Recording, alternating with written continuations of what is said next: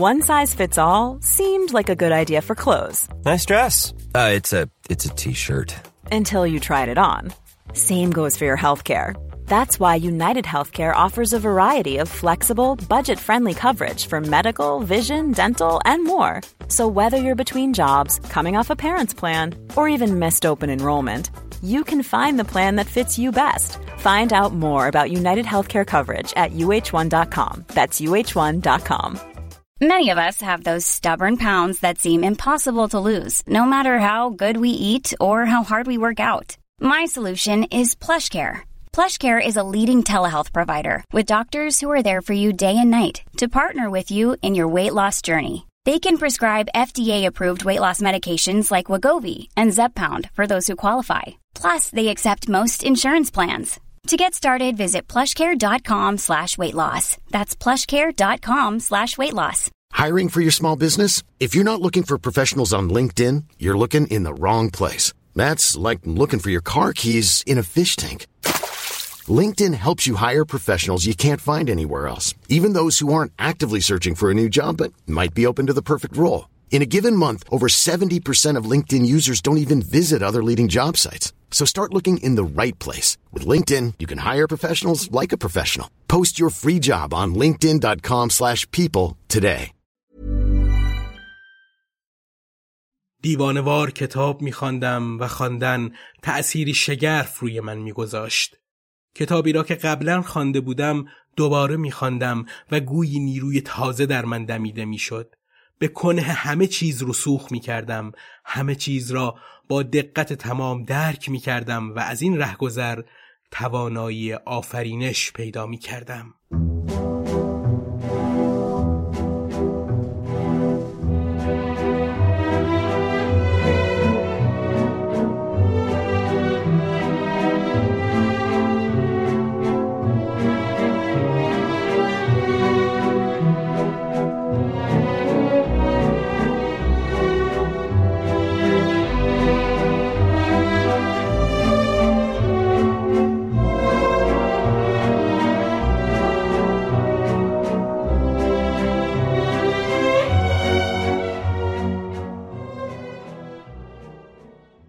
تو این شماره پادکست دوچار نگاهی می‌کنیم به زندگی فئودور داستایوفسکی. دوچار به سراغ شخصیت هایی میره که دوچار یه وضعیت غیرعادی شدن. این وضعیت می‌تونه تراژیک، متحورانه یا حتی عاشقانه باشه. مارسل پروست دربارش گفته می‌دانید که تولستوی خیلی از داستایوفسکی تقلید کرده و خیلی از چیزها که بعدا در آثار تولستوی به تفضیل و با زبان شکوفا بیان می شود در آثار داستایوفسکی به صورت فشرده هنوز فشرده و عبوس وجود دارد. در داستایوفسکی همان مایه های آغازینی را بینیم که در آثار استادان بدوی نقاشی تاریک و عبوس است و شاگردانشان آنها را روشن و ملایم می کنند. امروز درباره کسی حرف می‌زنیم که یکی از قولهای بیمانند ادبیات دنیا شد. نویسنده برده ها، آدم های مطرود، روسپیها، تحقیر شدگان و بیماران بود.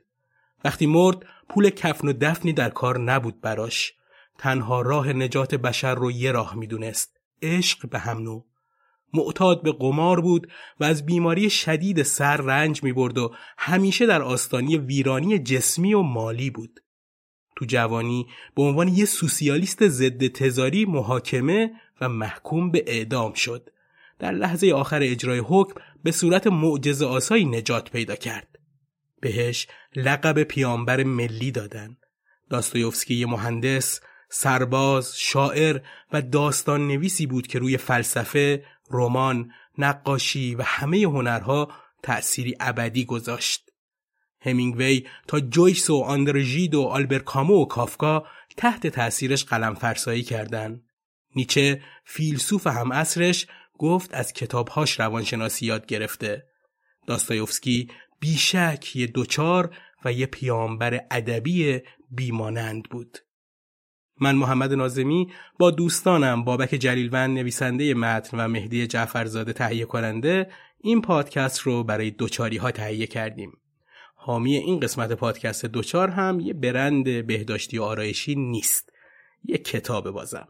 کتابی با عنوان همه چیز درباره نویسندگی خلاق نوشته کرول وایتلی و چارلی شولمن با ترجمه خوب مهدی قبرایی که نشر سوریه مهر چاپش کرده این کتاب به شگردهای نویسندگی در گونه های مختلف ادبی مثل رمان، نمایشنامه، فیلمنامه، داستان کوتاه و غیره می‌پردازه. این شگردهای نویسندگی در گونه های ادبی متفاوت با استفاده از مثال های جالب و زیادی توضیح داده شده.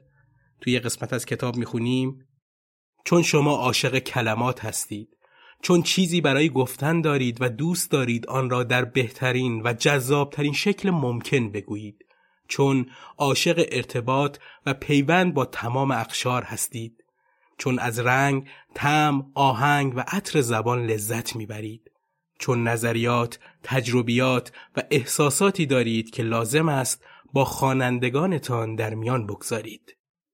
این کتاب جاش تو کتابخونه شما خالیه. برای تهیه کتاب به لینک گذاشته شده تو قسمت توضیحات این اپیزود سر بزنید و تهیهش کنید. و اما قسمت 25 و فئودور داستایوفسکی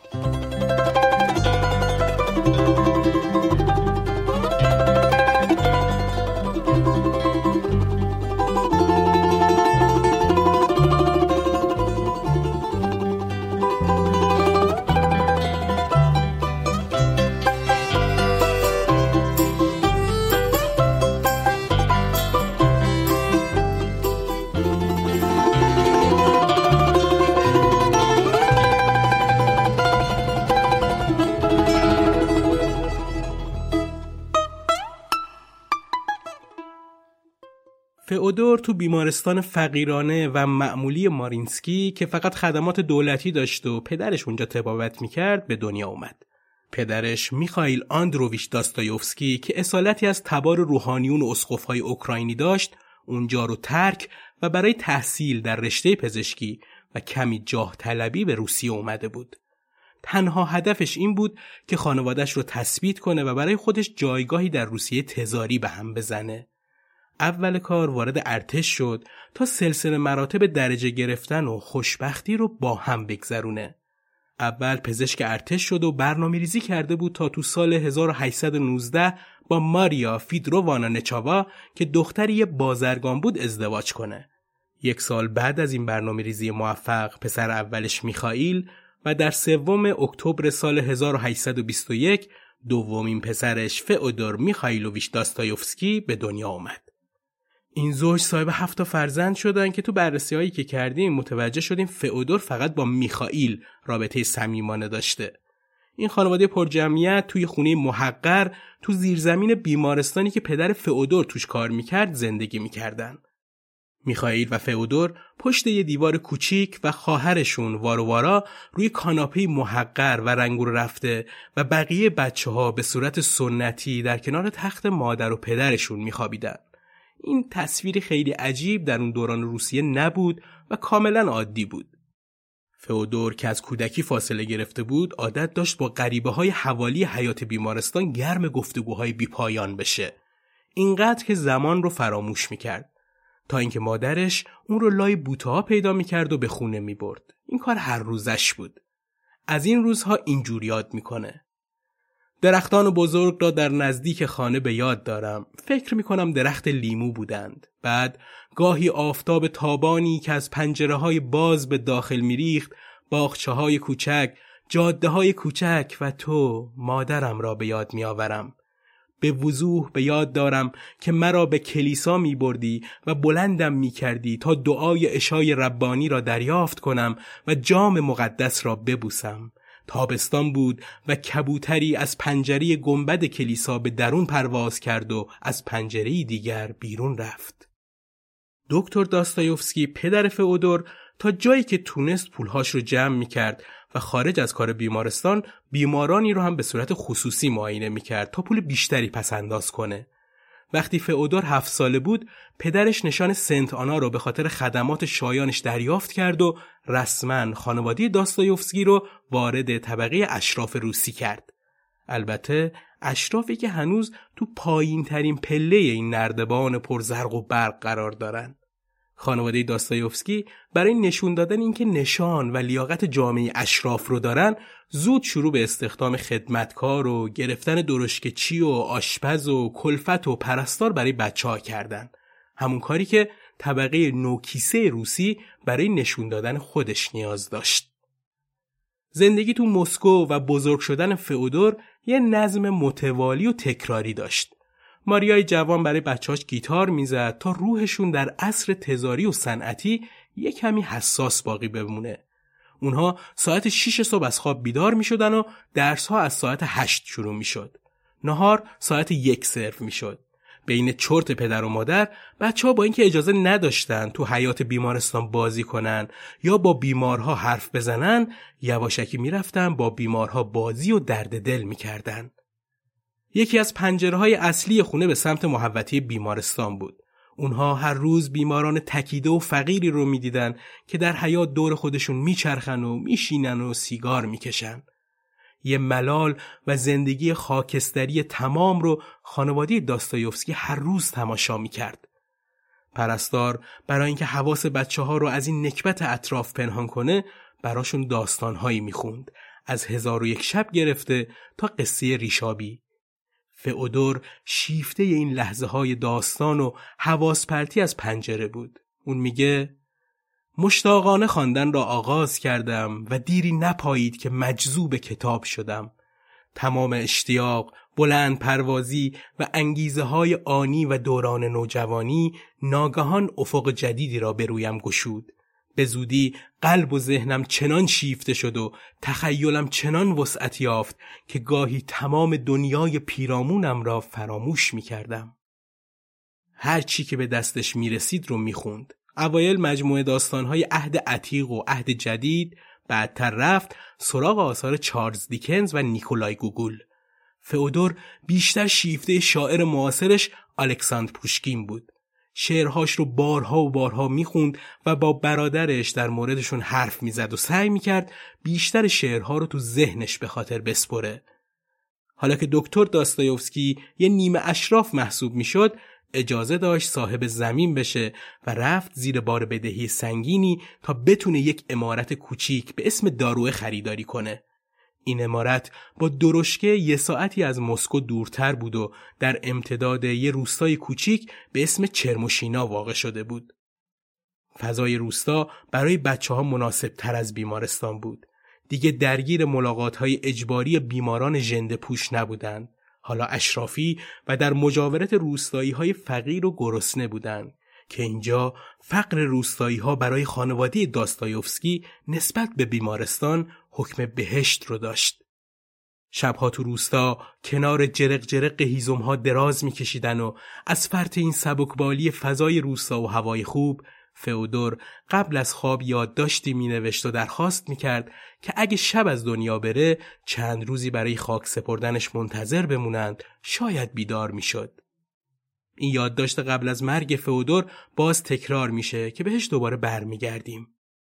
در روستا این خانواده پرجمعیت دچار مشکلات زیاد مالی شدن. امارت روستایی آتیش گرفت و زیر بار کلی قرض و بدهی رفتن و هر روز هم رفتار دکتر داستایوفسکی بدتر و بدتر می‌شد. طوری که وقتی پسرهاش میخائیل و فئودور رو که برای مهندس شدن در آینده به مدرسه شبانه روزی فرستاده بود وقتی آخر هفته ها به خونه می اومدن تا افعال لاتین رو صرف نمی‌کردن حق نشستن سر میز غذا رو نداشتن. داستایوفسکی درباره این روزها نوشته این فکر برایم تحمل ناپذیر بود که یکی از دو نفری که اینقدر دوستشان داشتم به من عشق میورزید و با مهربانی با من رفتار می‌کرد در حالی که نفر دوم مرا به حراس میافکند.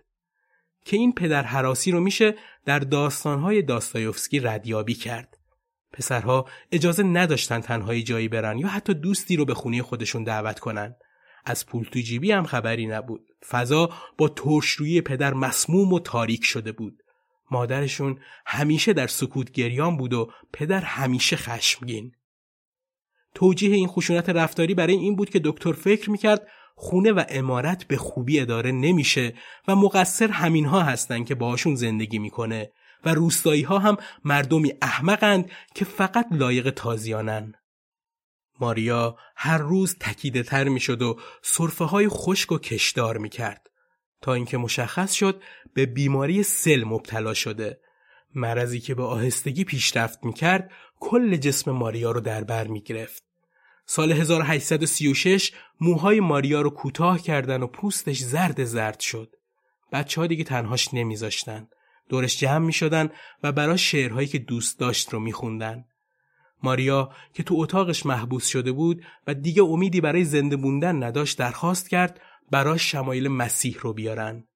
تو این روز فئودور نوشت من نزد مادرم رفتم کنارش دراز کشیدم او را در آغوش گرفتم و چیزی نگفتم. مادرم نیز مرا بغل کرد و سوالی نپرسید. به او نگریستم اما ظاهرا مرا نمی‌دید. فقط دستم را محکم در دستش گرفته بود. به آرامی دستم را آزاد کردم 27 فوریه سال 1837 در سن 37 سالگی ساعت هفت صبح ماریا بدون اینکه از نبوغ پسرش خبردار باشه برای همیشه چشمهاش رو بست.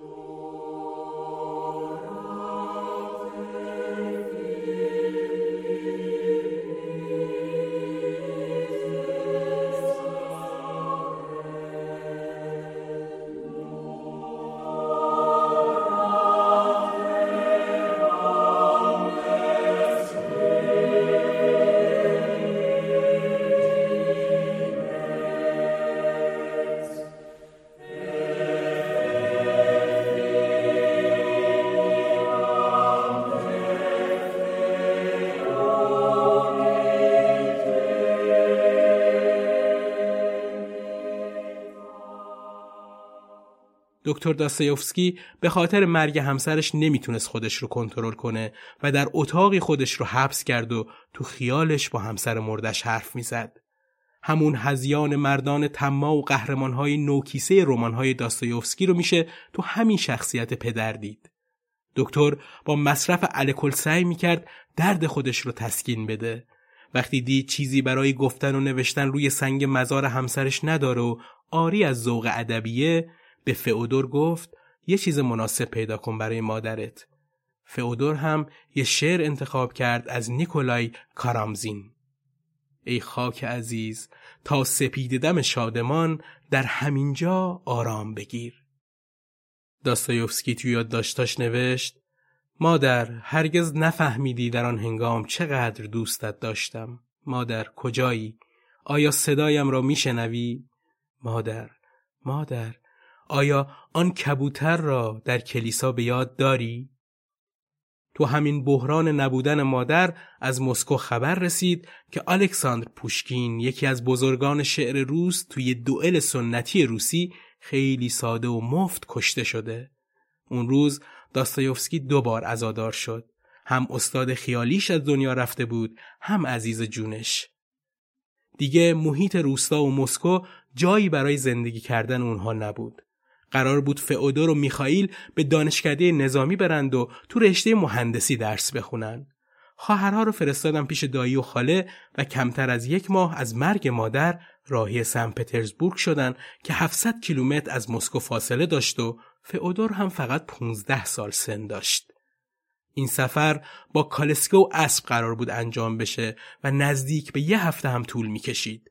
در طول مسیر دو تا برادر به هم قول دادن که وقتی رسیدن اولین جایی که برن صحنه دوئل پوشکین باشه و حتما حوالی همونجا و در کنار رودخونی مویکا دنبال خونه‌ای بگردن. یه روز عادی نزدیکی های ظهر فئودور و برادرش تو ایستگاه شهر تور توی مسافرخونه نشستن تا یه کمی استراحت کنند و چیزی بخورن که دیدن یه پیامرسان دولتی از کالسک پیاده و وارد مسافرخونه میشه و یه نوشیدنی می‌خوره و سری می‌خواد برگرده به کالسکه جدیدی که اسبهای تازه داره و دوباره حرکت کنه. تا سوار کالسکه میشه با مشت به گردن کالسکه چی می‌زنه که متوجه حضور این مأمور دولت نشده بود.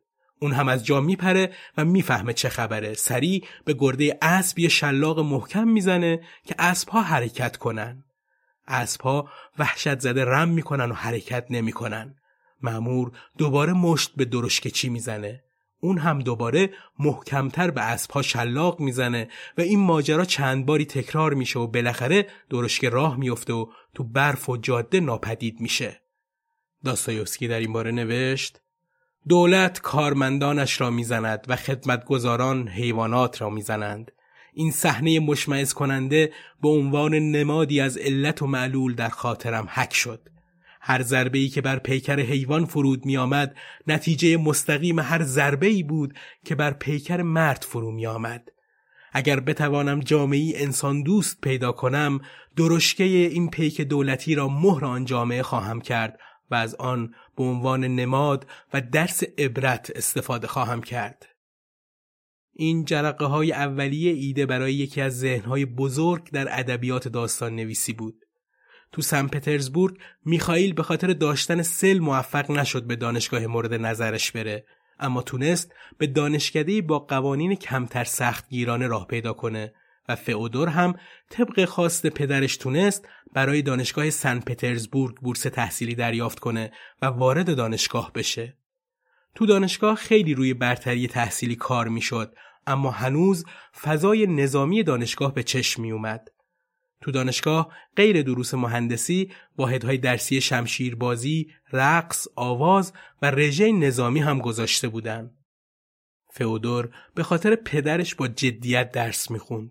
بیشتر وقتها هم کتابهایی از آثار هوفمان، اسکات، دیکوئنسی، شیلر، هوگو، بالزاک و پوشکین رو مطالعه می‌کرد.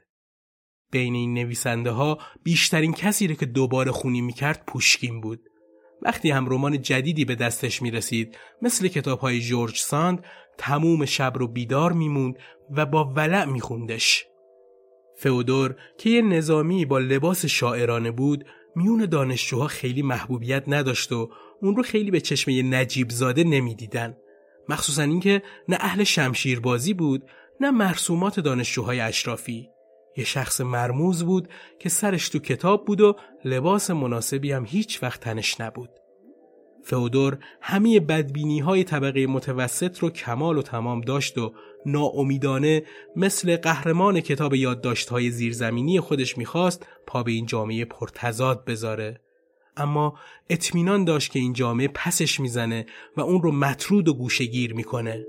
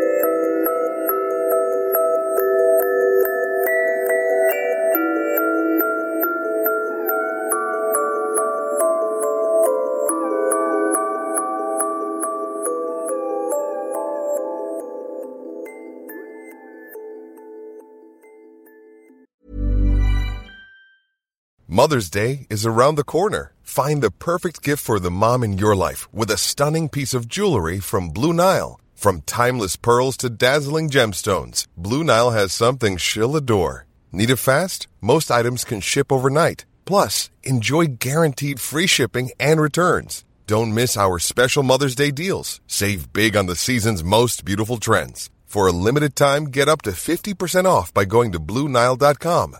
That's BlueNile.com. Hey, it's Ryan Reynolds, and I'm here with Keith, co star of my upcoming film, If, only in theaters, May 17th. Do you want to tell people the big news? All right, I'll do it. Sign up now and you'll get unlimited for $15 a month in six months of Paramount Plus Essential Plan on us. Mintmobile.com slash switch. Upfront payment of $45 equivalent to $15 per month. Unlimited over 40 gigabytes per month. Face lower speeds. Videos at 480p. Active Mint customers by 531.24 get six months of Paramount Plus Essential Plan. Auto renews after six months. Offer ends May 31st, 2024. Separate Paramount Plus registration required. Terms and conditions apply if rated PG. برای اینکه بیپولیش رو بتونه جبران کنه صبحانه فقط چای می‌خورد و شامش رو هم جیره بندی می‌کرد. در نامه به پدرش هم درخواست می‌کرد که بهش پول بیشتری بده. پدرش اما از نامه فئودور خیلی ناراحت شده بود چون وضعیت امارت و باغش خیلی بد شده بود و هیچ بارونی نباریده بود و زمین کشاورزی خشک شده بود و عملا چیزی نبود که به فروش برسه که تبدیل به پول بشه. بیشترین ناراحتی دکتر داستایوفسکی این بود که فئودور سال اول دانشگاه رو به خاطر درگیری با یه استاد ریاضی قبول نشده بود. این باعث شده بود که از ناامیدی و مردود شدن تنها امیدش دچار حمله قلبی بشه. البته پدر فئودور یه میخاره قهار بود و یکی از کلفتهای خونه که فقط 16 سال داشت به نام کاتیا رو تبدیل کرده بود به معشوقه خودش.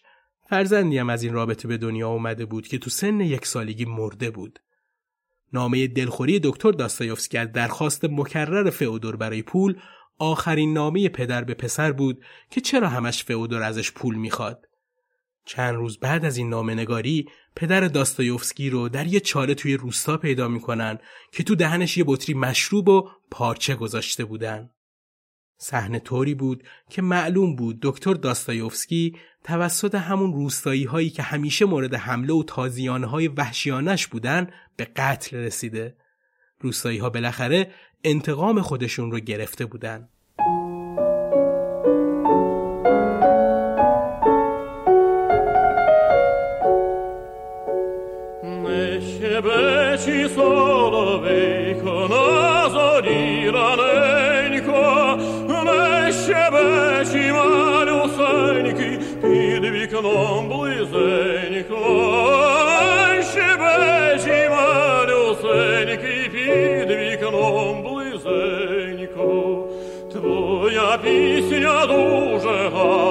ти гарно співаєш, ти щасливий спарувався і гніздечко маєш, ти щасливий спарувався і гніздечко маєш.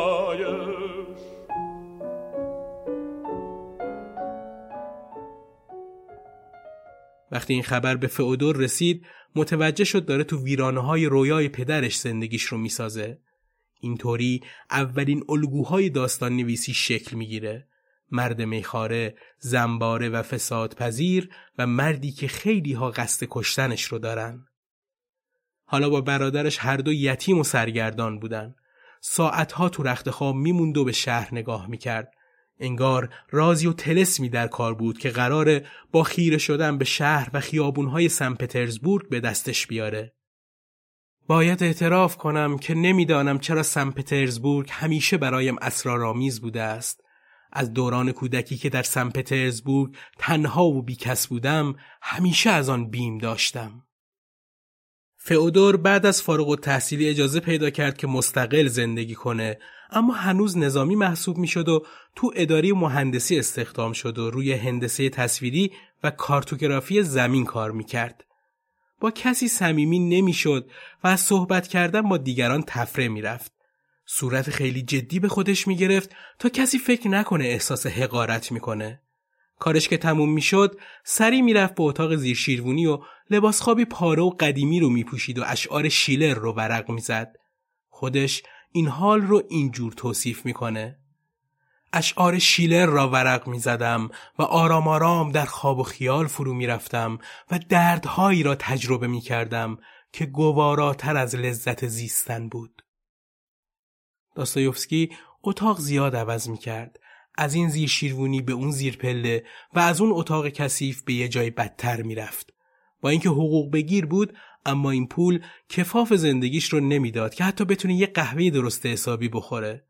بیشتر یه معجون دستسازی که با جو درست می‌شد رو به جای قهوه می‌خورد.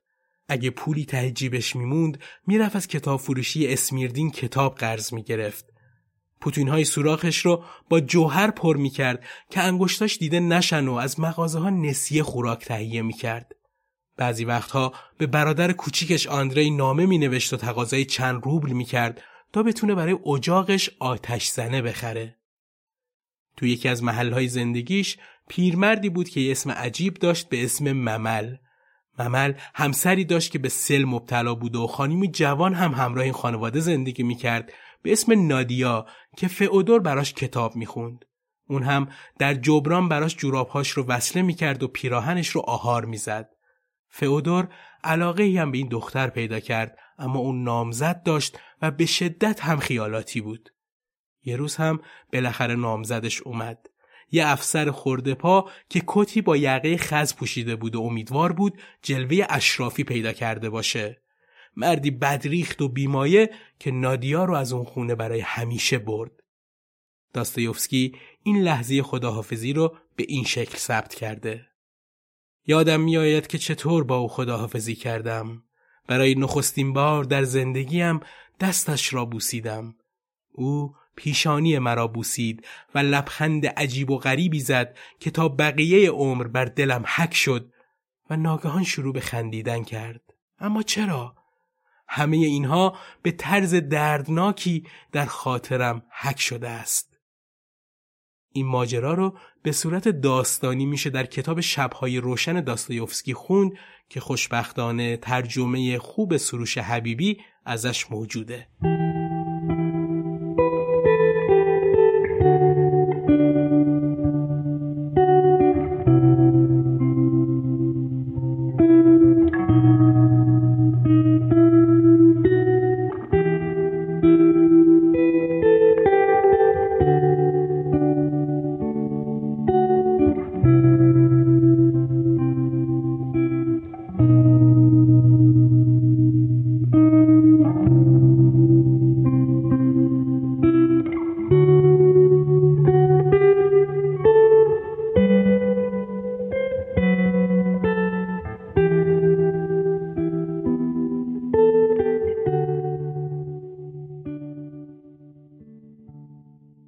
داستایوفسکی سعی می‌کرد با ادبیات خودش رو دلگرم کنه.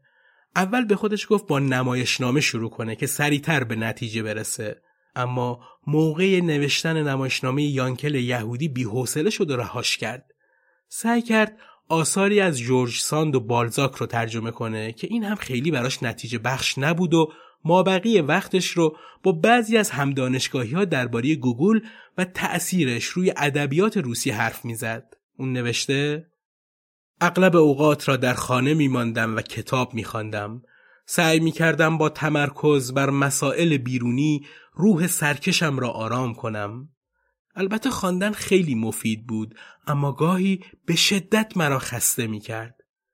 انسان علا رقم تمام مشکلات مشتاق حرکت و مسافرت است و به این ترتیب شبها تنها و مخفیانه به کارهای ناشایست می پرداختم و چنان احساس شرمی می کردم که هرگز رهایم نمی کرد. حالا این کارهای ناشایست چی بود؟ یه روز به امه ثروتمندش نامه می نویسه و از مشکلاتش میگه. اون هم بهش هزار روبل قرض میده که پول خوبی بوده برای خودش. اما تو گردش های شبانه و کاف گردی های بیوقفش پاش به کاف دومینیک باز میشه و اونجا یه نفر بهش بازی پوکر رو یاد میده که براش خیلی جذاب عذاب در میاد. ترکیبی از شانس و منطق تو این بازی می‌دید که همون شب 25 باری اون رو بازی می‌کنه و همه پول قرض گرفته رو میبازه و سلانه سلانه راهی خونش میشه. و این شاید آغاز قماربازی های بی پایان داستایوفسکی باید حساب بشه. این عادت بد که هیچ وقت هم ترک نشد البته یه ثمره خوب داشت. نوشتن کتاب قمارباز تو بیپولی مطلق کسی رو پیدا کرد و تونست رازیش کنه که بهش پول بده و اون هم در ازاش حقوق چهار ماهش رو ببخشه بهش. با این پول می‌رفت سراغ مردم و بهشون پول می‌داد که داستان زندگیشون رو تعریف کنن. اما آدمها پولش رو می‌گرفتن و داستانهای بی سر و تهی بهش تحویل می‌دادن که ارزشی نداشت و بیشتر پولش رو بالا میکشیدن. فئودور در اوج ناامیدی فقط به یه چیز اطمینان داشت اینکه برای رهایی از این فلاکت باید حتمی نویسنده بشه و بس با آینده نامعلوم و نه چندان خوش آتیه از سمت خودش استعفا میده و به فامیل خودش می نویسه که اگر بهش هزار روبل بدن از امارت خونوادگیش دست می‌کشه و دیگه هیچ وقت ازشون تقاضای پول نمی‌کنه. اما کسی حرفش رو برای نگرفتن پول در آینده باور نکرد. بالاخره بعد از بیرون اومدن از کار مهندسی رفت پیش یکی از هم دانشگاهیاش به اسم واسیلوویچ گیریگوروویچ که اون هم شیفته نوشتن و کتاب بود و زبان فرانسه رو بهتر از روسی بلد بود. این دوست چند تا داستان تو سبک گوگل هم منتشر کرده بود و داشت روی مقاله با عنوان ویرانگران سن پترزبورگ کار می‌کرد. برای فئودور این مهم بود که حالا با کسی که می‌تونه شب و روز درباره ادبیات حرف بزنه و به نوشتن خیلی نزدیکتره تا کار در اداری مهندسی تعامل داشته باشه. از این روزها اینجور یاد می‌کنه. دیوانوار کتاب میخواندم و خواندن تأثیری شگرف روی من میگذاشت. کتابی را که قبلا خوانده بودم دوباره میخواندم و گویی نیروی تازه در من دمیده می‌شد. به کنه همه چیز رسوخ می کردم همه چیز را با دقت تمام درک می کردم و از این رهگذر توانایی آفرینش پیدا می کردم. تو خواب و خیال فئودور چهره آدمها رو می‌دید. جمعیتی که نمی‌تونستم ببینن روی ریسمانی قرار دارن و یه عروسک گردان داره اونها رو هدایت می‌کنه. به نظرش گوگول اینجوری مینوشت و دلش می‌خواست جون بیشتری به شخصیتهاش بده. البته این جمله به این معنی نیست که گوگول رو قبول نداره. داستایوفسکی شیفته گوگول بود. طوری که جایی اشاره کرده که همه داستان نویس های مدرن روسیه از زیر شنل گوگول بیرون اومدن. بالاخره تونست نوامبر سال 1844 دستنویس رمان بیچارگان رو بازنویسی و تمومش کنه. ماه دسامبر تصمیم گرفت دوباره چک و اصلاحش کنه. ماه فوریه دوباره این کار رو کرد و از نظر خودش کار دو برابر بهتر شد. این رمان قرار بود چیزی به اندازه رمان اوژنیگراندی بالزاک باشه. بالاخره رمانم را نوشتم. به خودم قول دادم که دیگر به آن دست نزنم. سرنوشت اولین کتاب ها همیشه این است که بارها اصلاح و ویرایش شوند. تو فصل بهار از چیزی که خلق کرده بود خیلی خوشحال بود. می‌خواست اولین کارش رو به یه نشریه معروف و رادیکالی که به نام یادداشت‌های سرزمین پدری معروف بود و بلینسکی یکی از برجسته ترین دانشمندان ادبی روسیه تو این نشریه بود بفرسته. فئودور هم از این خیلی ترس داشت که ممکن از کارش خوشش نیاد و همین که می‌دونست کلی کار نخونده تو اون دفتر هست و کار اون جایی اونجا نداره. هیچ اعتماد به نفسی نداشت. به خودش می‌گفت یا باید کتاب رو چاپ کنم یا خودم رو تو رودخونی نووا بندازم. با همخونش ماجرا رو مطرح کرد. اون هم گفت با نکراسوف آشنایی داره و اگه دوست داره کارش رو اول بده نکراسوف بخونه. نکراسوف کسی بود که هم با بلینسکی رفیق بود هم دوست صمیمی تورگنیف بود. دست نوشته بالاخره از داستایوفسکی جدا شد و رسید به نکراسوف. نمی‌تونست توی خونه در انتظار جواب بمونه. مدتها تو شهر قدم زد و به دیدن دوستان دانشگاه رفت. وقتی رسید به خونه هنوز مضطرب بود که ناگهان زنگ خونه رو زدن و نکراسوف با گیریگوروویچ با عجله وارد خونه شدن. با وجد و شوق داستایوفسکی رو در آغوش گرفتن. فئودور گیج این همه اشک شوق و خوشحالی بود که چی شده؟ معجزه ای شده؟ اونها هم تعریف کردن. اول قرار بود ده صفحه اول رو بخونن. اما بعد از ده صفحه تصمیم گرفتن که ده صفحه دیگه هم بخونن.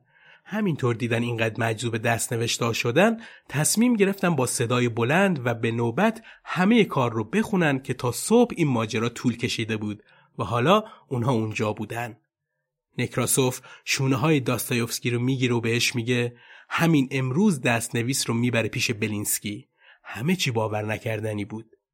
داستایوفسکی حالا از شوق اینکه بلینسکی قراره کارش رو بخونه نه خوابش می‌برد نه می‌تونست حالا از خونه بره بیرون. وقتی بعد یه روز بهش گفتن که بلینسکی از کار خوشش اومده و قراره ببینتش داشت فلج می‌شد و نمی‌دونست چی کار کنه. روز ملاقات وقتی همه نشسته بودن و داستایوفسکی با خجالت و حماقتی فلج شده خودش رو به یکی از تأثیرگذارترین چهره‌های ادبی روسیه معرفی می‌کرد بلینسکی فریاد کشید آیا شما شما خودتان می‌فهمید که چه چیزی نوشته اید؟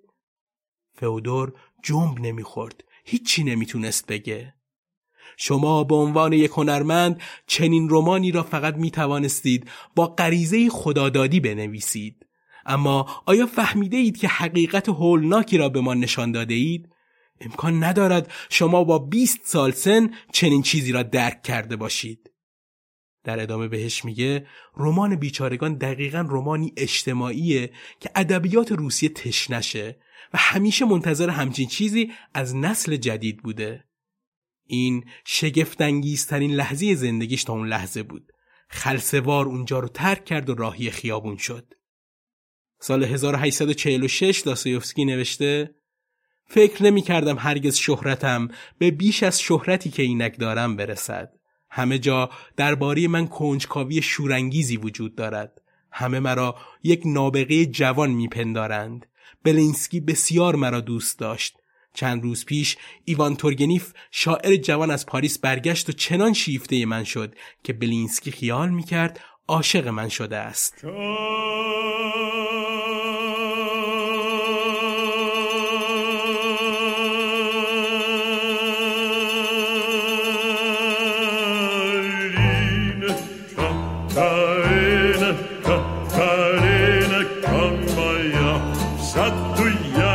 Kamalina, Kamalina, Kamaya.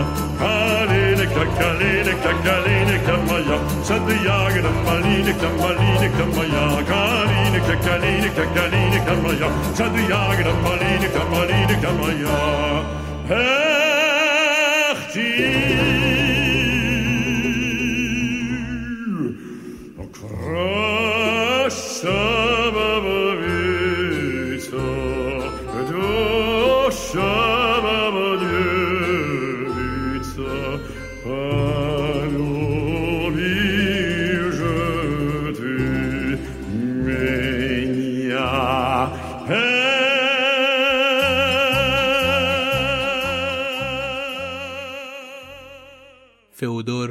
دیگه از لاک تنهایی و خجالتی بودن به خاطر اعتماد به نفسی که به دست آورده بود در اومده بود وارد مجالس ادبی می‌شد و درباره سیاست و ادبیات و تاریخ سخنوری می‌کرد و روی رمان جدیدش به نام همزاد کار می‌کرد.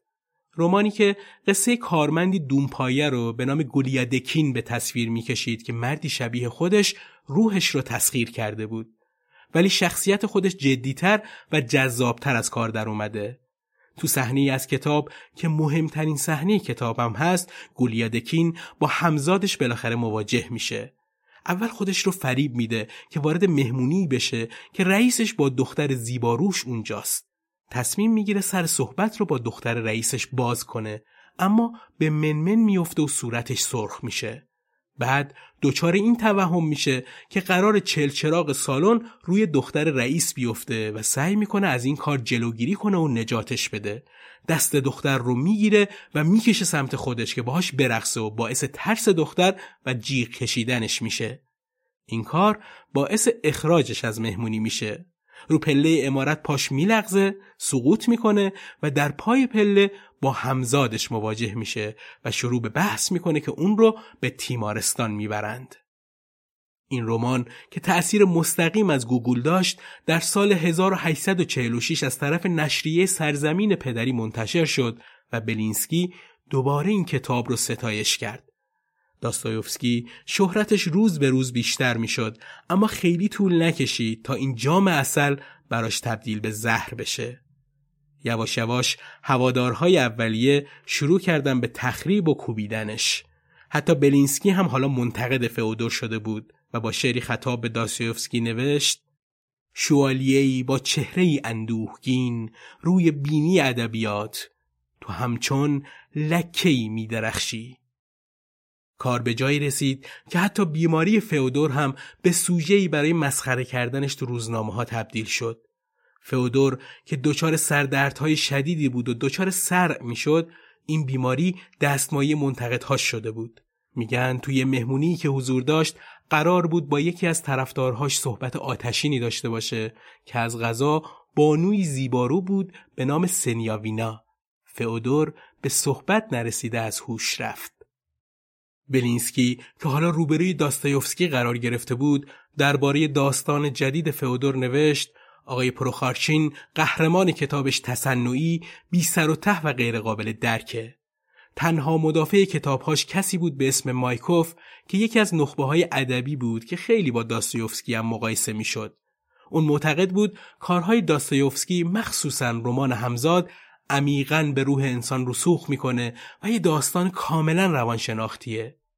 این دو نفر با هم دوستای صمیمی شدن و قرار بود مقاله بلند بالا درباره کارهای داستایوفسکی و ارزش کارهاش بنویسه که متاسفانه تو یکی از تعطیلات تابستانی مایکوف دچار سکته قلبی شد و از دنیا رفت.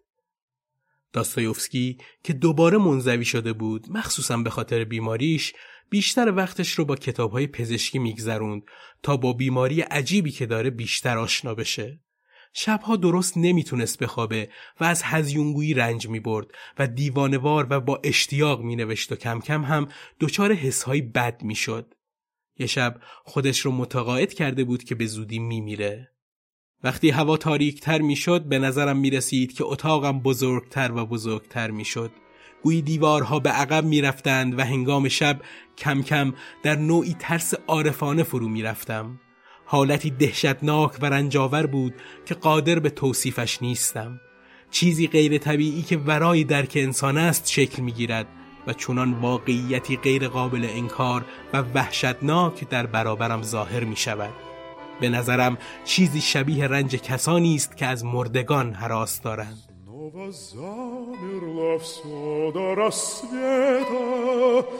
Дверь не скрипнет, не вспыхнет огонь, Только слышно на улице где-то Одинокая бродит гармонь, Только слышно на улице где-то Одинокая бродит гармонь.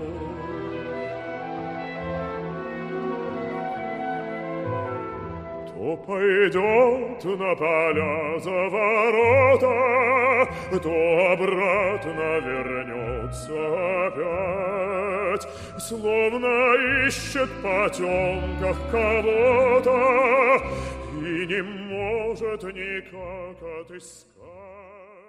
فئودور که یکی از کارهاش قدم زدنهای طولانی در شهر و کنار رودخونه بود یه روز تو این پیاده روی ها کسی رو ملاقات کرد که اون مرد فئودور رو به سمتی هدایت کرد که بره روبروی جوخه اعدام قرار بگیره.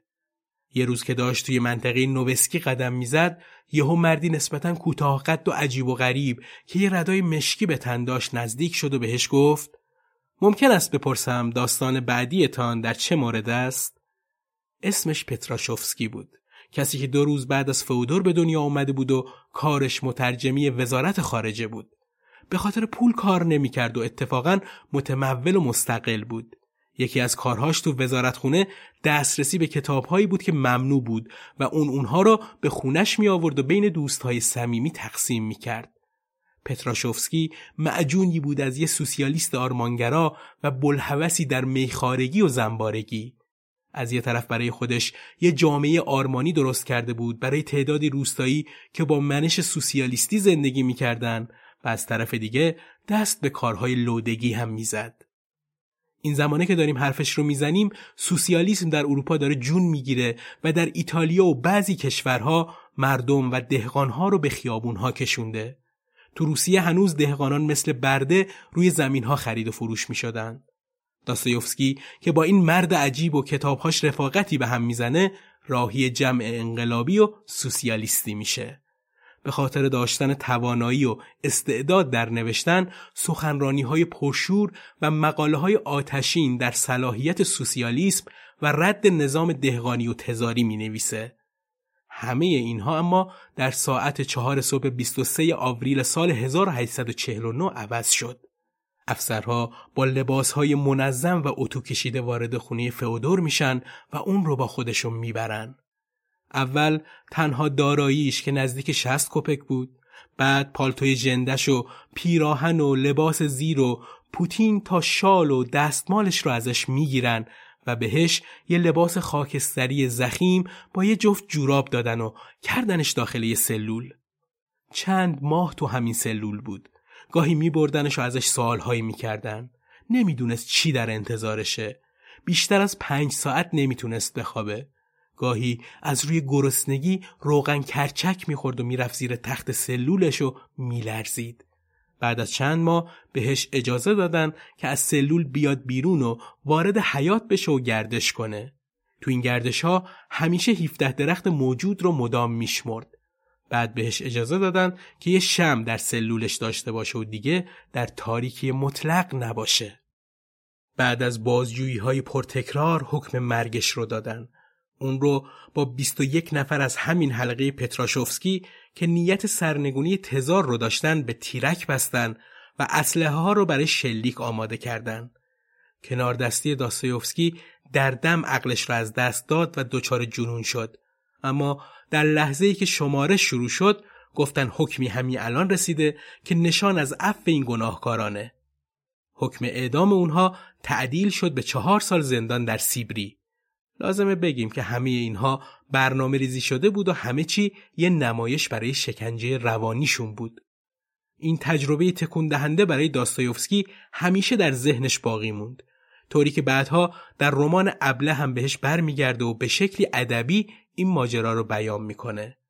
در ابله پرنس میشکین از آشنایی محکوم به اعدام میگه که بعدا عفو شد و هنوز برای بهبودی از این تجربه در حال تلاشه. از میشکین می‌پرسند برای دوستی که همه این چیزهای ترسناک را برای تعریف کرد چه اتفاقی افتاد؟ مجازات او تغییر کرد یعنی به او زندگی نامحدود اعطا شد. خب بعد از آن با این ثروت بزرگ چه کرد؟ آیا او با حساب کردن هر دقیقه زندگی می کرد؟ میشکین پاسخ داد او اصلا اینطور زندگی نکرد و دقایق زیادی را هدر داد. میشکین در سراسر کتاب به این حکایت برمیگرده دقیقا مثل تلاش های مکرر داستایوفسکی برای حزم تجربه وحشتناکی از سر گذروند.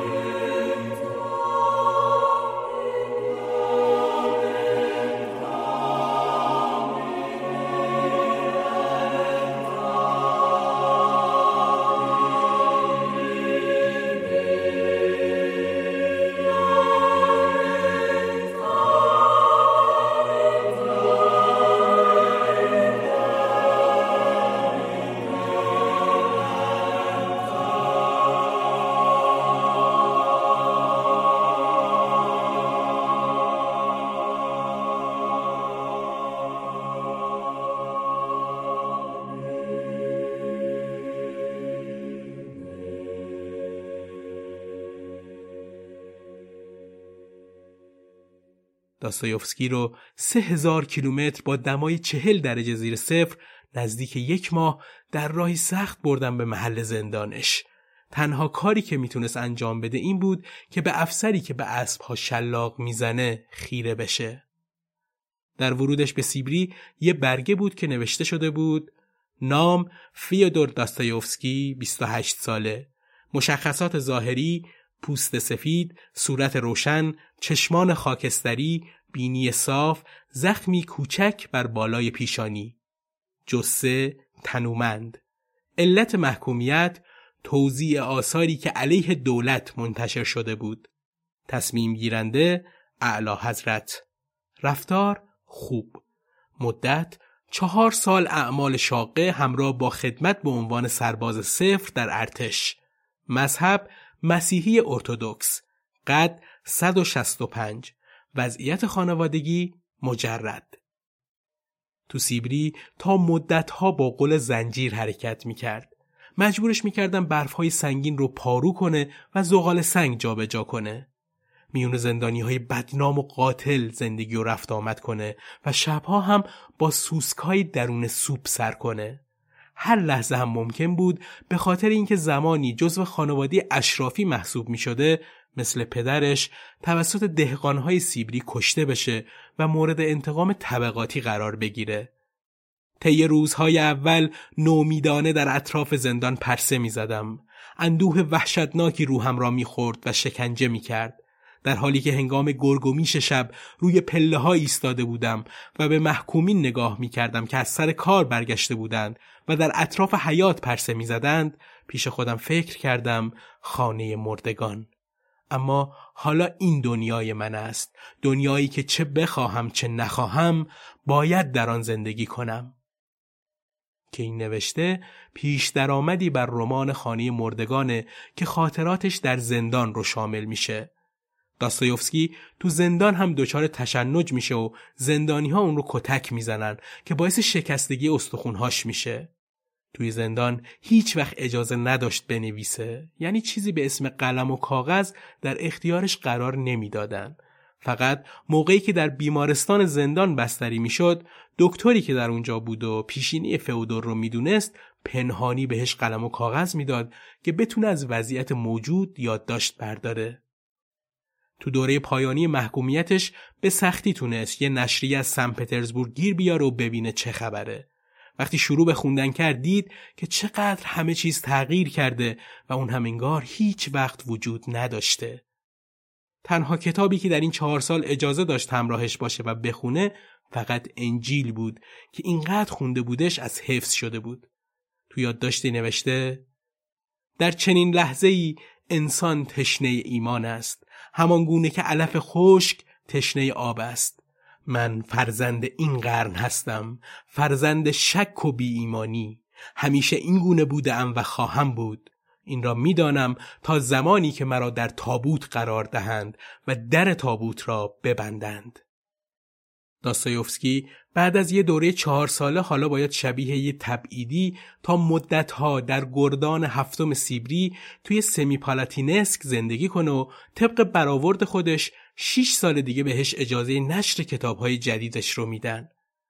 اون رو در اومسک شهری کوشیک و کثیف که اصلا درختی توش نبود رها کرده بودن.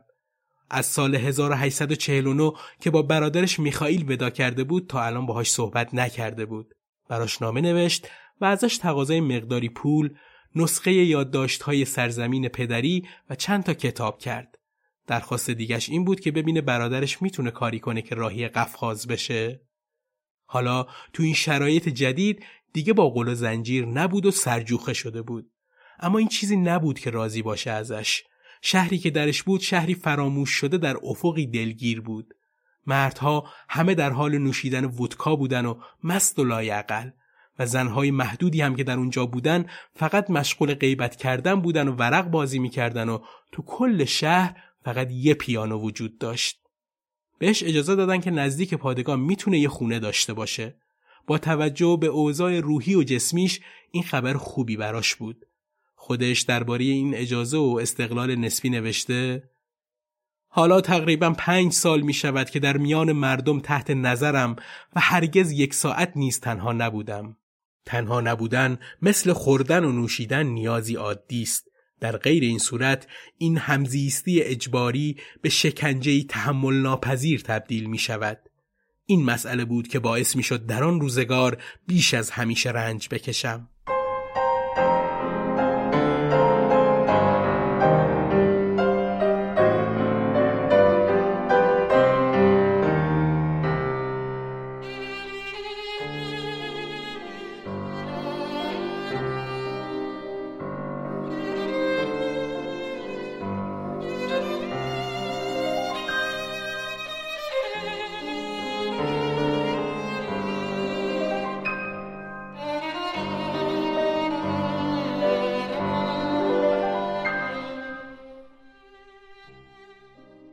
فئودور تو خونه جدیدش البته خیلی تنها نبود.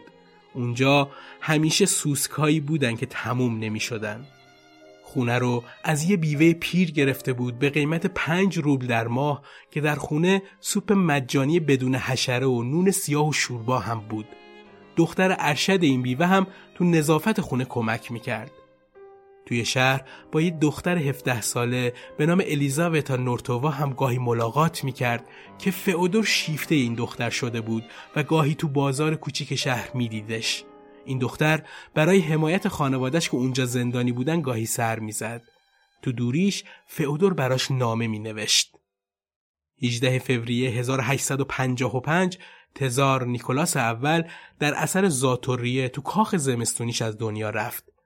این خبر برای داستایوفسکی یه نوید داشت اون هم وقتی بود که قرار بود الکساندر پسر نیکولاس که نسبت به پدرش آزادی خواه بود بر تخت تزاری بشینه.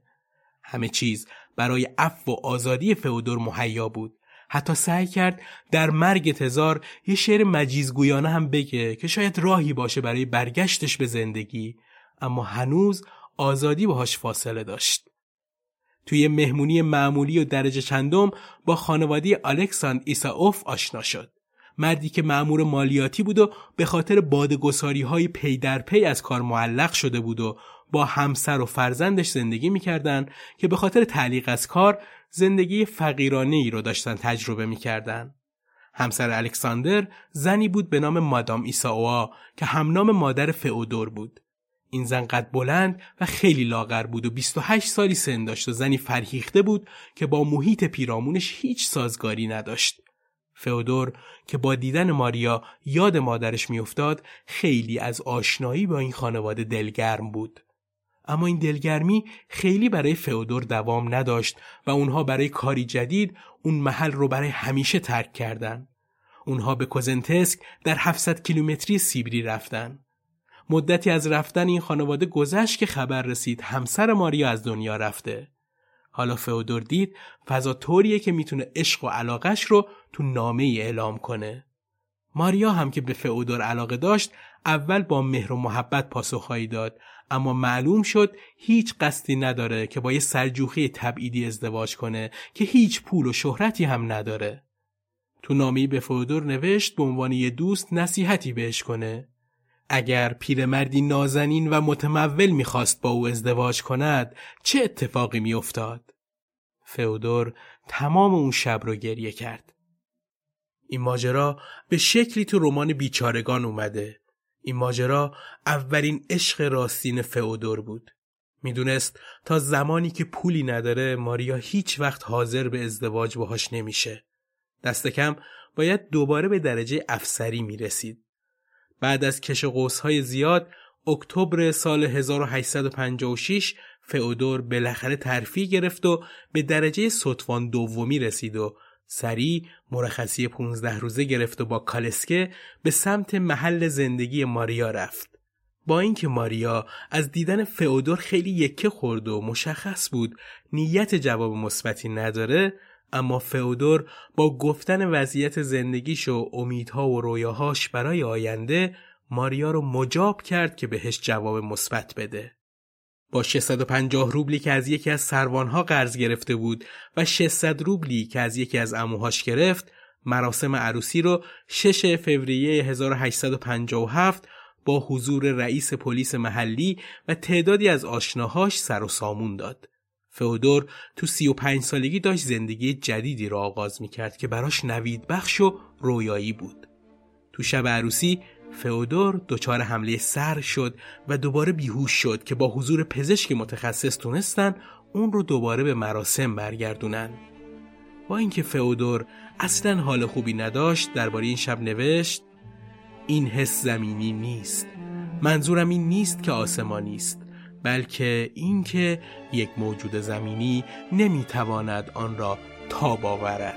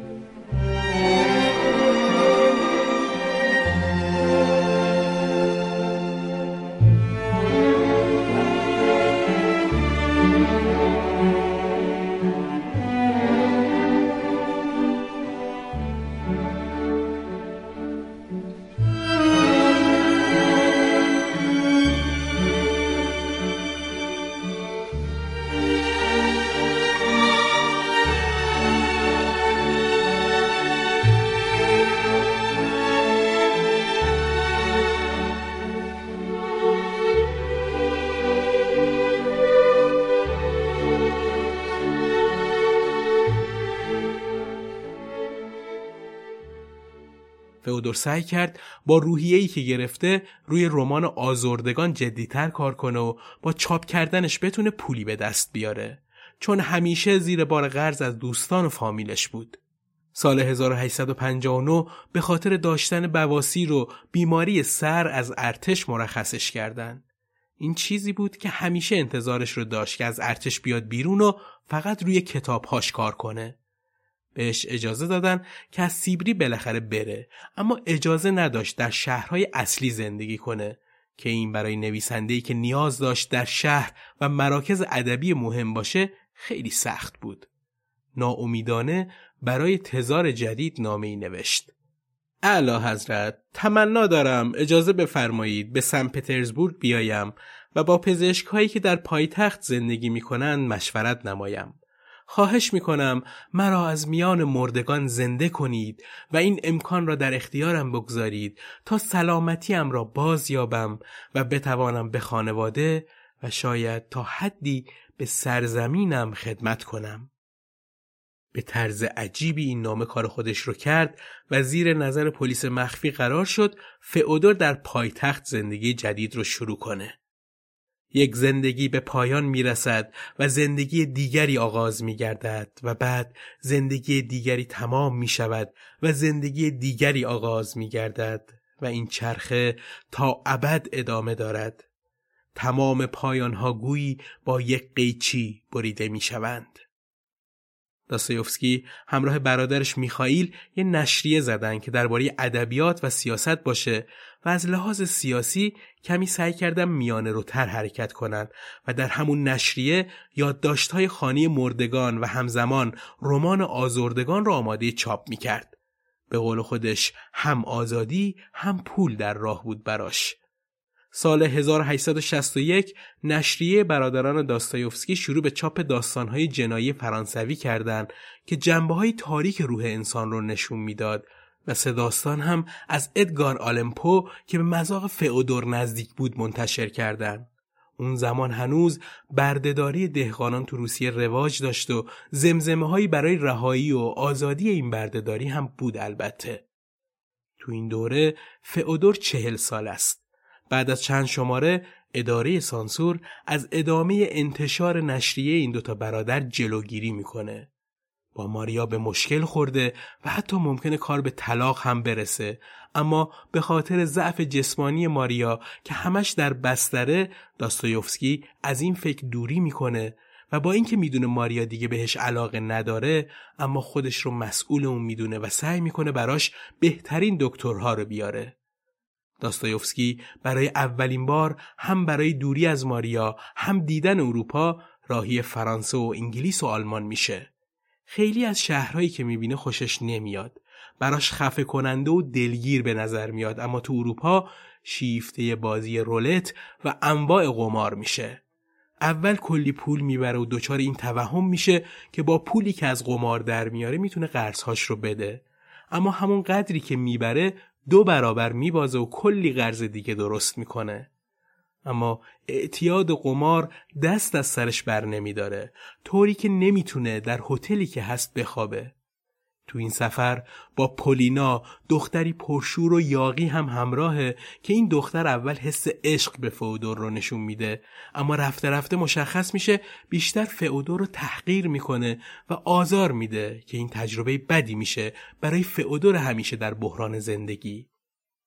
بعد از سفر نچندان خوبش از اروپا رمان یادداشت‌های زیرزمینی رو منتشر کرد تو این دوره ماریا از بیماری سل خیلی در رنج و فئودور در عذابی عجیب گرفتار شده. فئودور که مادرش رو هم به خاطر همین بیماری از دست داده بود حالا داره همسرش رو هم با همون علایم از دست میده. ساعت هفته شب 15 آوریل سال 1864 ماریا از دنیا رفت. علا رقم این واقعیت که ما با هم خیلی بدبخت بودیم اما نمی توانستیم یکدیگر را دوست نداشته باشیم. هرچه بدبختتر بودیم بیشتر به یکدیگر می چسبیدیم. یه مدت بعد از مرگ ماریا برادر فئودور که تنها یار همه این سالهاش بود به خاطر بیماری عفونی از دنیا رفت. داستایوفسکی دوباره تنها و بی عشق و سرپناه شده بود. خیلی از مرگ همسرش نگذشته که تو یادداشتی می نویسه دلم می‌خواهد ازدواج کنم اما برایم لطفی ندارد که شتابان ازدواج کنم در حالی که همسر قبلیم به تازگی به خاک سپرده شده. علاوه بر این حتما تصمیم نابجایی خواهم گرفت. هر دوی ما بدبخت خواهیم شد و مزحکه مردم خواهیم شد. اما فئودور به زودی ازدواج کرد و درباره مسئله خوشبختی هم در اشتباه بود. اون سرنوشتش با دختری 20 ساله به نام آنا قرار بود گره بخوره.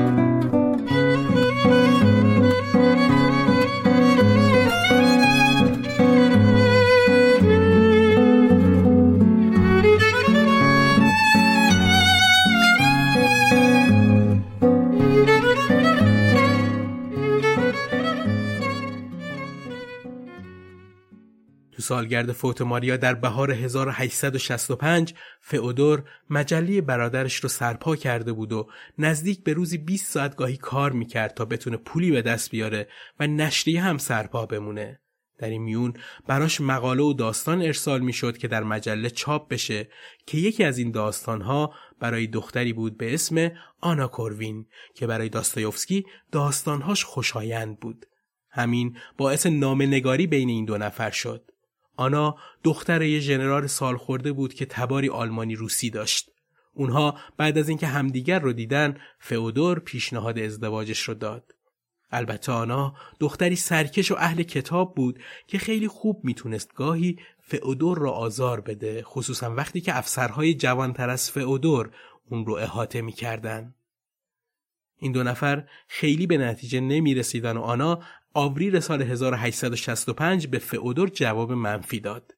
فئودور زیر بار قرض مجله بود و هر روز هم از اشتراک نشریه کم می‌شد. همه چی دوباره در آستانی تعطیلی بود. در یه ویرانی روحی و روانی و مالی تصمیم گرفت برای خروج از این بحران رمان جدیدش که محتوای جنایی و روانشناسی داشت رو شروع کنه که قهرمانش یه دانشجو بود که از پس هزینه‌هاش بر نمیاد و باور داره که انسان به ذات خوبیه و مثل ناپل اون باور داره قوانین و اخلاقیات برای دیگرانه نه خودش و حرفش رو تبدیل به عمل می‌کنه و دست به جنایت می‌زنه. این شخص با نام راسکالینکوف پا به ادبیات می‌ذاره و یکی از مهمترین داستانهای ادبی دنیا شکل می‌گیره. اما لازم بود برای نوشتن این کتاب فئودور رنج زیادی ببره از قرض و بدهکاری و تعقیب شدنش توسط طلبکارها تا افتادن احتمالیش به زندان برای قرض گرفتنهای زیاد. طوری شده بود که داستایوفسکی از تورگینوف هم پول قرض گرفت. جنایت و مکافات به صورت پاورقی اول منتشر شد. فقط بخشای اول تا بتونه کسانی رو راضی کنه که مشغول کار او بهش پول قرض بدن. از خونه بیرون نمی رفت چون رفتن بیرون معادل پول خرج کردن و دیده شدنش توسط طلبکارهاش بود. پول غذای درست حسابی هم نداشت. یک وعده بیشتر نمی‌تونست بخوره و خیلی لاغر و تکیده شده بود. فئودور از یه ناشری پول گرفته بود که نزدیک چهار هفته دیگه بهشون یه داستان بده. داستانی که اصلا شروع هم نکرده بود. این بدهی آخر بی برو برگرد تهش زندان بود. تا اینکه دوستی به نام میلیوکوف بهش پیشنهاد داد که جدیداً تو سن پترزبورگ مدرسه تندنویسی دایر شده که منشیهایی رو تربیت می‌کنه که سرعت تایپشون مثل حرف زدن میمونه.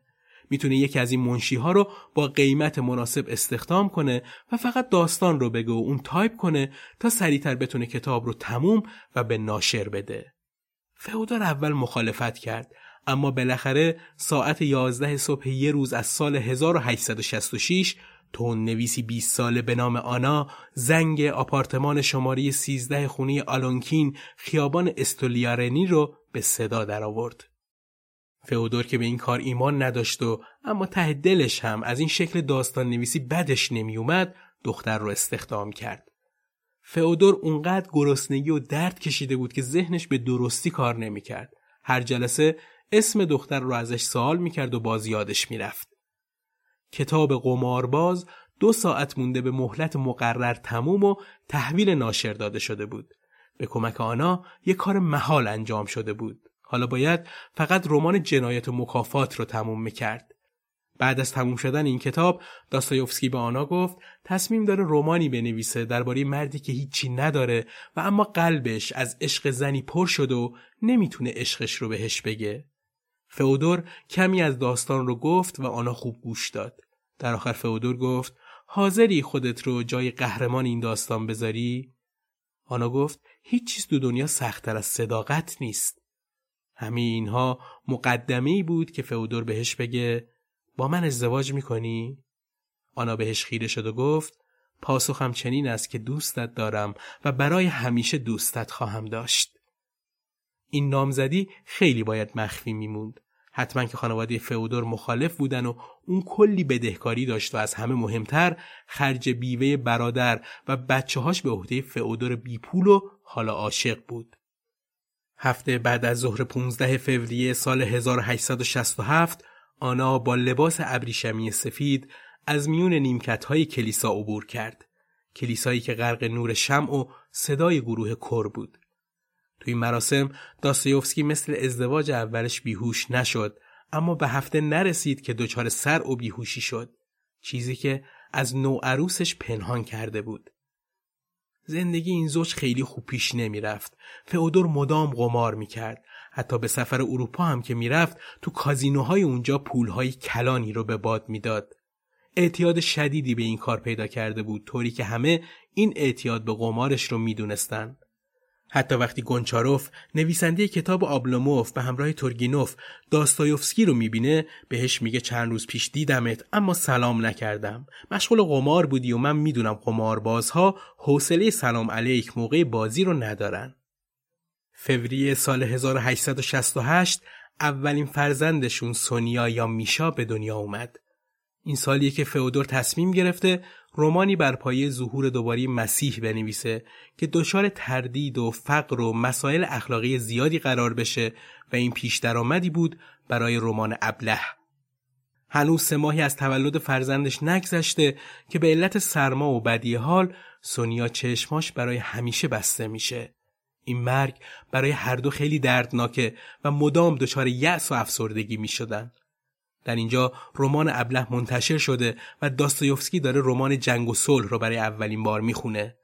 درباره رمان خودش میگه متوجه هم که در مقایسه با رمان جنایت و مکافات تأثیر رمان ابله روی مردم ضعیفتر است و از این رو تمام تکبر من دوباره برانگیخته شده است. دلم می‌خواهد دوباره رومانی تأثیر گذار بنویسم.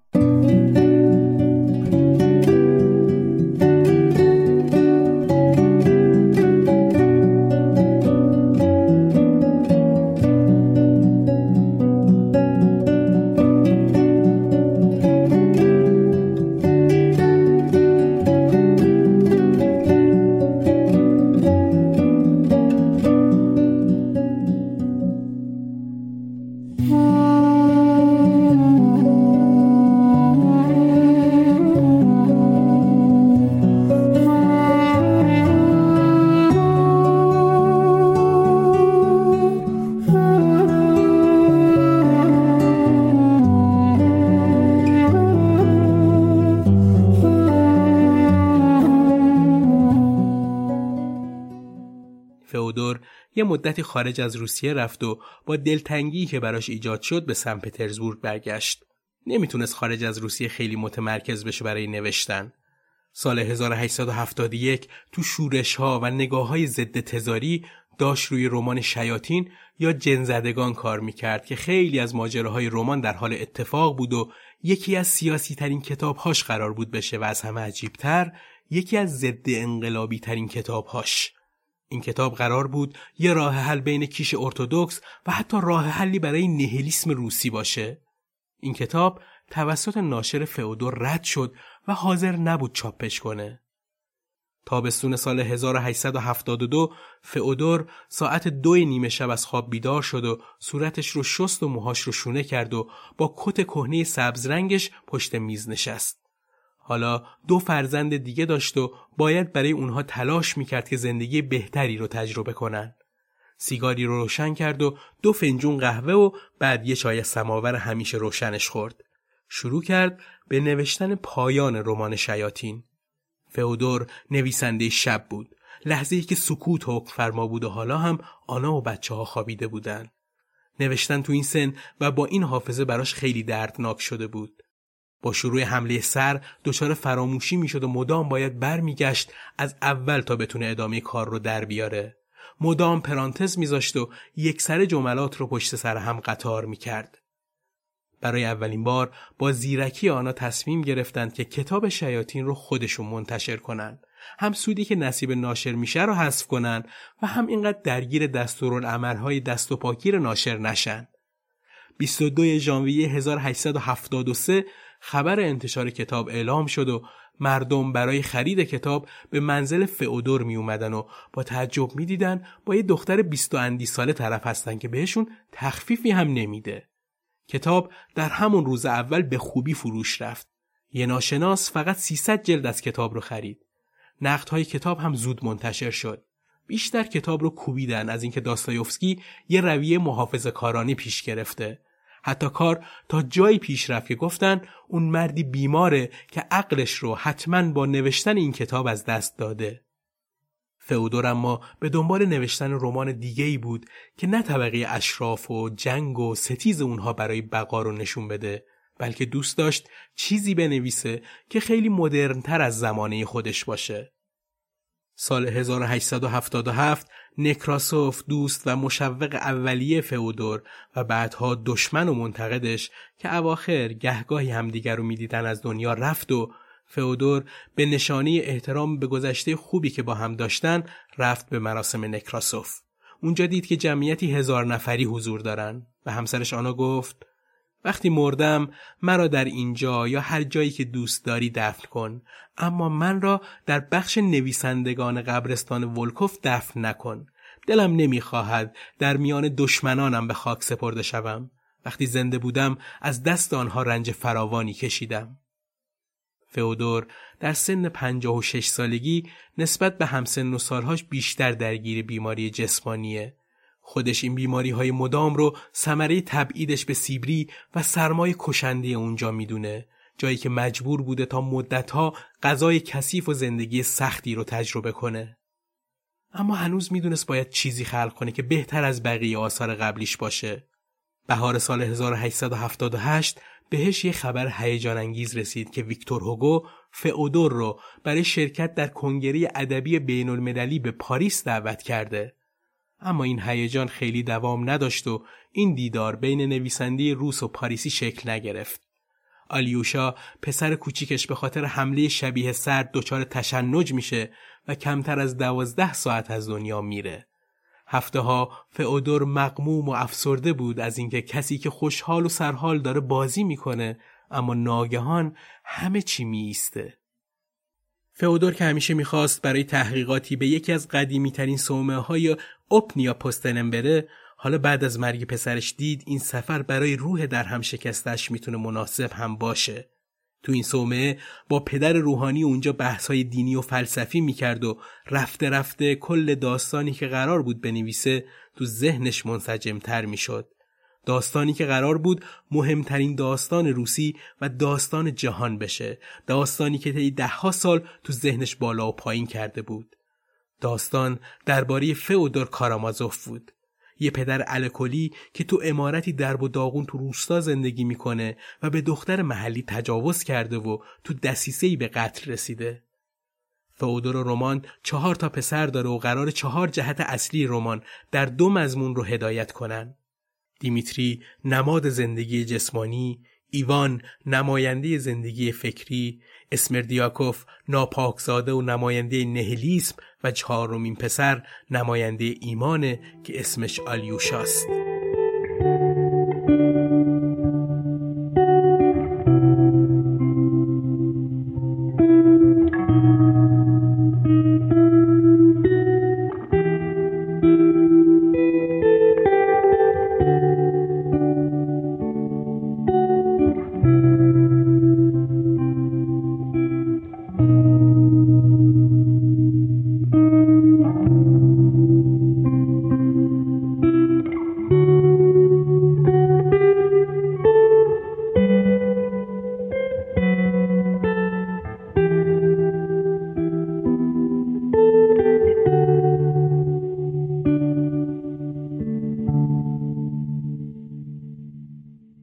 فئودور که شالوده دقیق داستان رو تو ذهنش داشت راهی سن پترزبورگ شد. اما نمی‌تونست تو خونه قدیمیش کار کنه. اون به خونه شش اتاقی خیابون کوزنچینی نقل مکان کرد. همون اتاقی که توش رمان همزاد رو نوشته بود. تو اتاق مطالعهش مثل همیشه همه چی ساده بود. یه میز تحریر و یه ساعت دیواری یه شمایل مسیح یه کمد و کاناپه کنار دیوار پشتی که رو به پنجره بود. در اینجا دراز می‌کشم و دائما فکر می‌کنم که به زودی خواهم مرد. شاید یک یا دو سال دیگر و بعد از مرگم چه اتفاقی برای سه فرزند کوچک و عزیزم رو خواهد داد. در طول نوشتن آخرین کتابش تو نشریه قسمتهایی از یادداشت‌های روزانه یک نویسنده رو هم منتشر می‌کرد. وقتی کتاب برادران کارامازوف منتشر شد فئودور تبدیل شده بود به یه پیامبر روسی و برای مردم این کتاب یه سویه عرفانی پیدا کرده بود. دیگه دولت روی رفت آمدش نظارت نمی کرد چون اون دیگه به دربار تزار رفت آمد داشت و اون رو به شامها و مجالس چنان و چونان دعوت می کردن. کار به جایی رسید که تو یکی از نمایش های دربار نقشه راهب رو هم بازی کرد. تو همین مهمونی بین طرفدارهای حالا دو آتیشه یه خانم جوون کنار فئودور میشینه و با هم شروع می‌کنن به گپ زدن. فئودور به خانم میگه تا حالا کارهای چارلز دیکنز رو خونده؟ زن اعتراف کرد نخونده. فئودور صداش رو بلند کرد و کل آدمهایی که سر میز بودن رو خطاب قرار داد و گفت خانم ها و آقایان ما خوشبختترین آدم جهان را در میان خود داریم. زن جوان گیج به نظر می رسید و آدم سالخورده سر میز هم گیج شده بودند.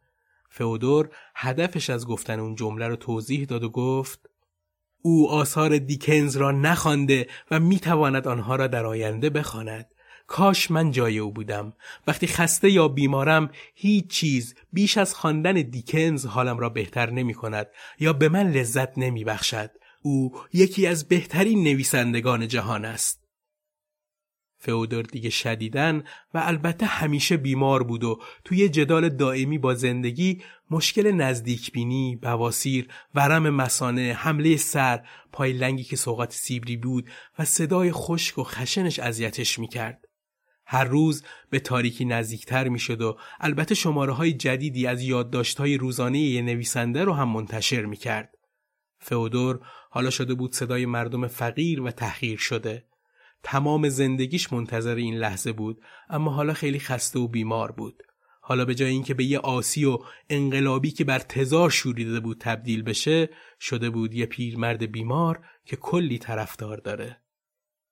فئودور که کابوس این رو داشت که تو شب بمیره و زنده زنده دفن بشه مثل دوران کودکی یادداشتی میذاش کنارش مبنی بر اینکه وقتی مرد تا سه روز به خاک سپرده نشه. 28 ژانویه سال 1881 فئودور میخایلوویچ داستایوفسکی تو اتاق مطالعش زیر تابلوی مریم عذرا روبروی مبل دراز کشید. لکه خونی روی چونش بود و اعضای خانوادش اون رو احاطه کرده بودن. به آنها گفت به یاد داشته باش که همیشه عاشقانه دوستت داشتم و هرگز حتی در افکارم به تو بیوفا نبودم. سعی کرد بشینه اما نتونست و تمام. بعد از مرگش قوقایی تو خونی کوزنچنی بود. هزاران نفر می‌خواستن چهره در خواب ابدی فرو رفته فئودور رو ببینن. از تزاری ها تا انقلابی ها و رادیکال های روسی همه اونجا جمع بودن که یه بار دیگه چهره آخرین پیامبر روس رو ببینن. جستجو برای یه زمین مناسب برای دفن داستایوفسکی شروع شد. چون آنا پول کافی برای دفن این نویسنده بزرگ رو نداشت در آخر به پیشنهاد شهرداری قرار شد تو قبرستون سومهی الکساند نوسکی دفن بشه. با اینکه رئیس رؤسای سومه نمی‌دونستن چرا باید یه رمان نویس تو همچین زمین مقدسی دفن بشه. هر کسی که در 31 ژانویه سال 1881 وارد سن پترزبورگ می‌شد بی برو برگشت تصور می‌کرد مردم شهر دارن جسد یه تزار رو به خاک میسپرن То пойдет на поля за ворота, то обратно вернется опять, словно ищет в потемках кого-то и не может никак отыскать, словно ищет в потемках кого-то и не может никак отыскать.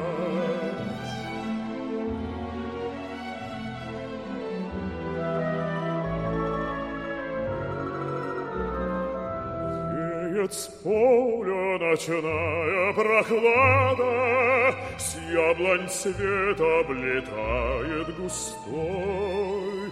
Ты признайся, кого тебе надо, Ты скажи, гармонист молодой, Ты признайся, кого тебе надо, Ты скажи, гармонист молодой. Может, радость твоя недалека, Да не знает ее ли ты ждешь? Что ж ты бродишь всю ночь одиноко? Что ж ты девушкам спать не даешь? Что ж ты бродишь всю ночь одиноко? Что ж ты девушкам спать не даешь?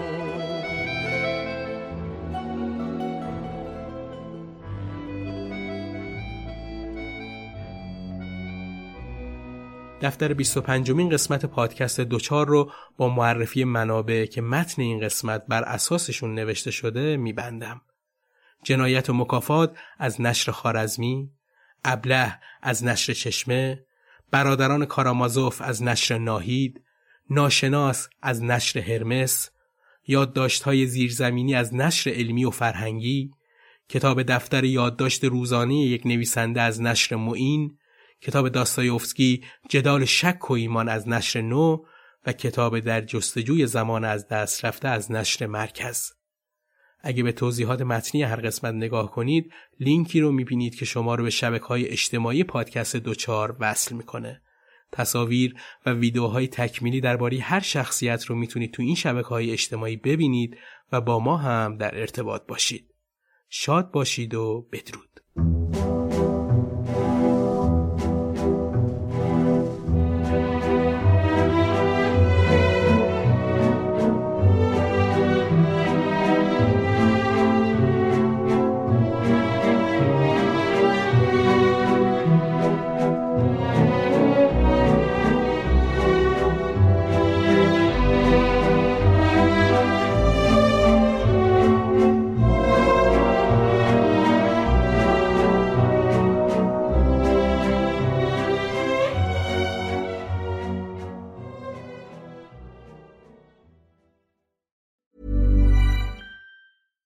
When we're on a budget, we still deserve nice things.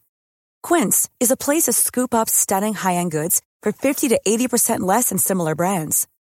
They have buttery soft cashmere sweaters starting at $50, luxurious Italian leather bags, and so much more. Plus, Quince only works with factories that use safe, ethical, and responsible manufacturing. Get the high-end goods you'll love without the high price tag with Quince. Go to quince.com slash style for free shipping and 365-day returns.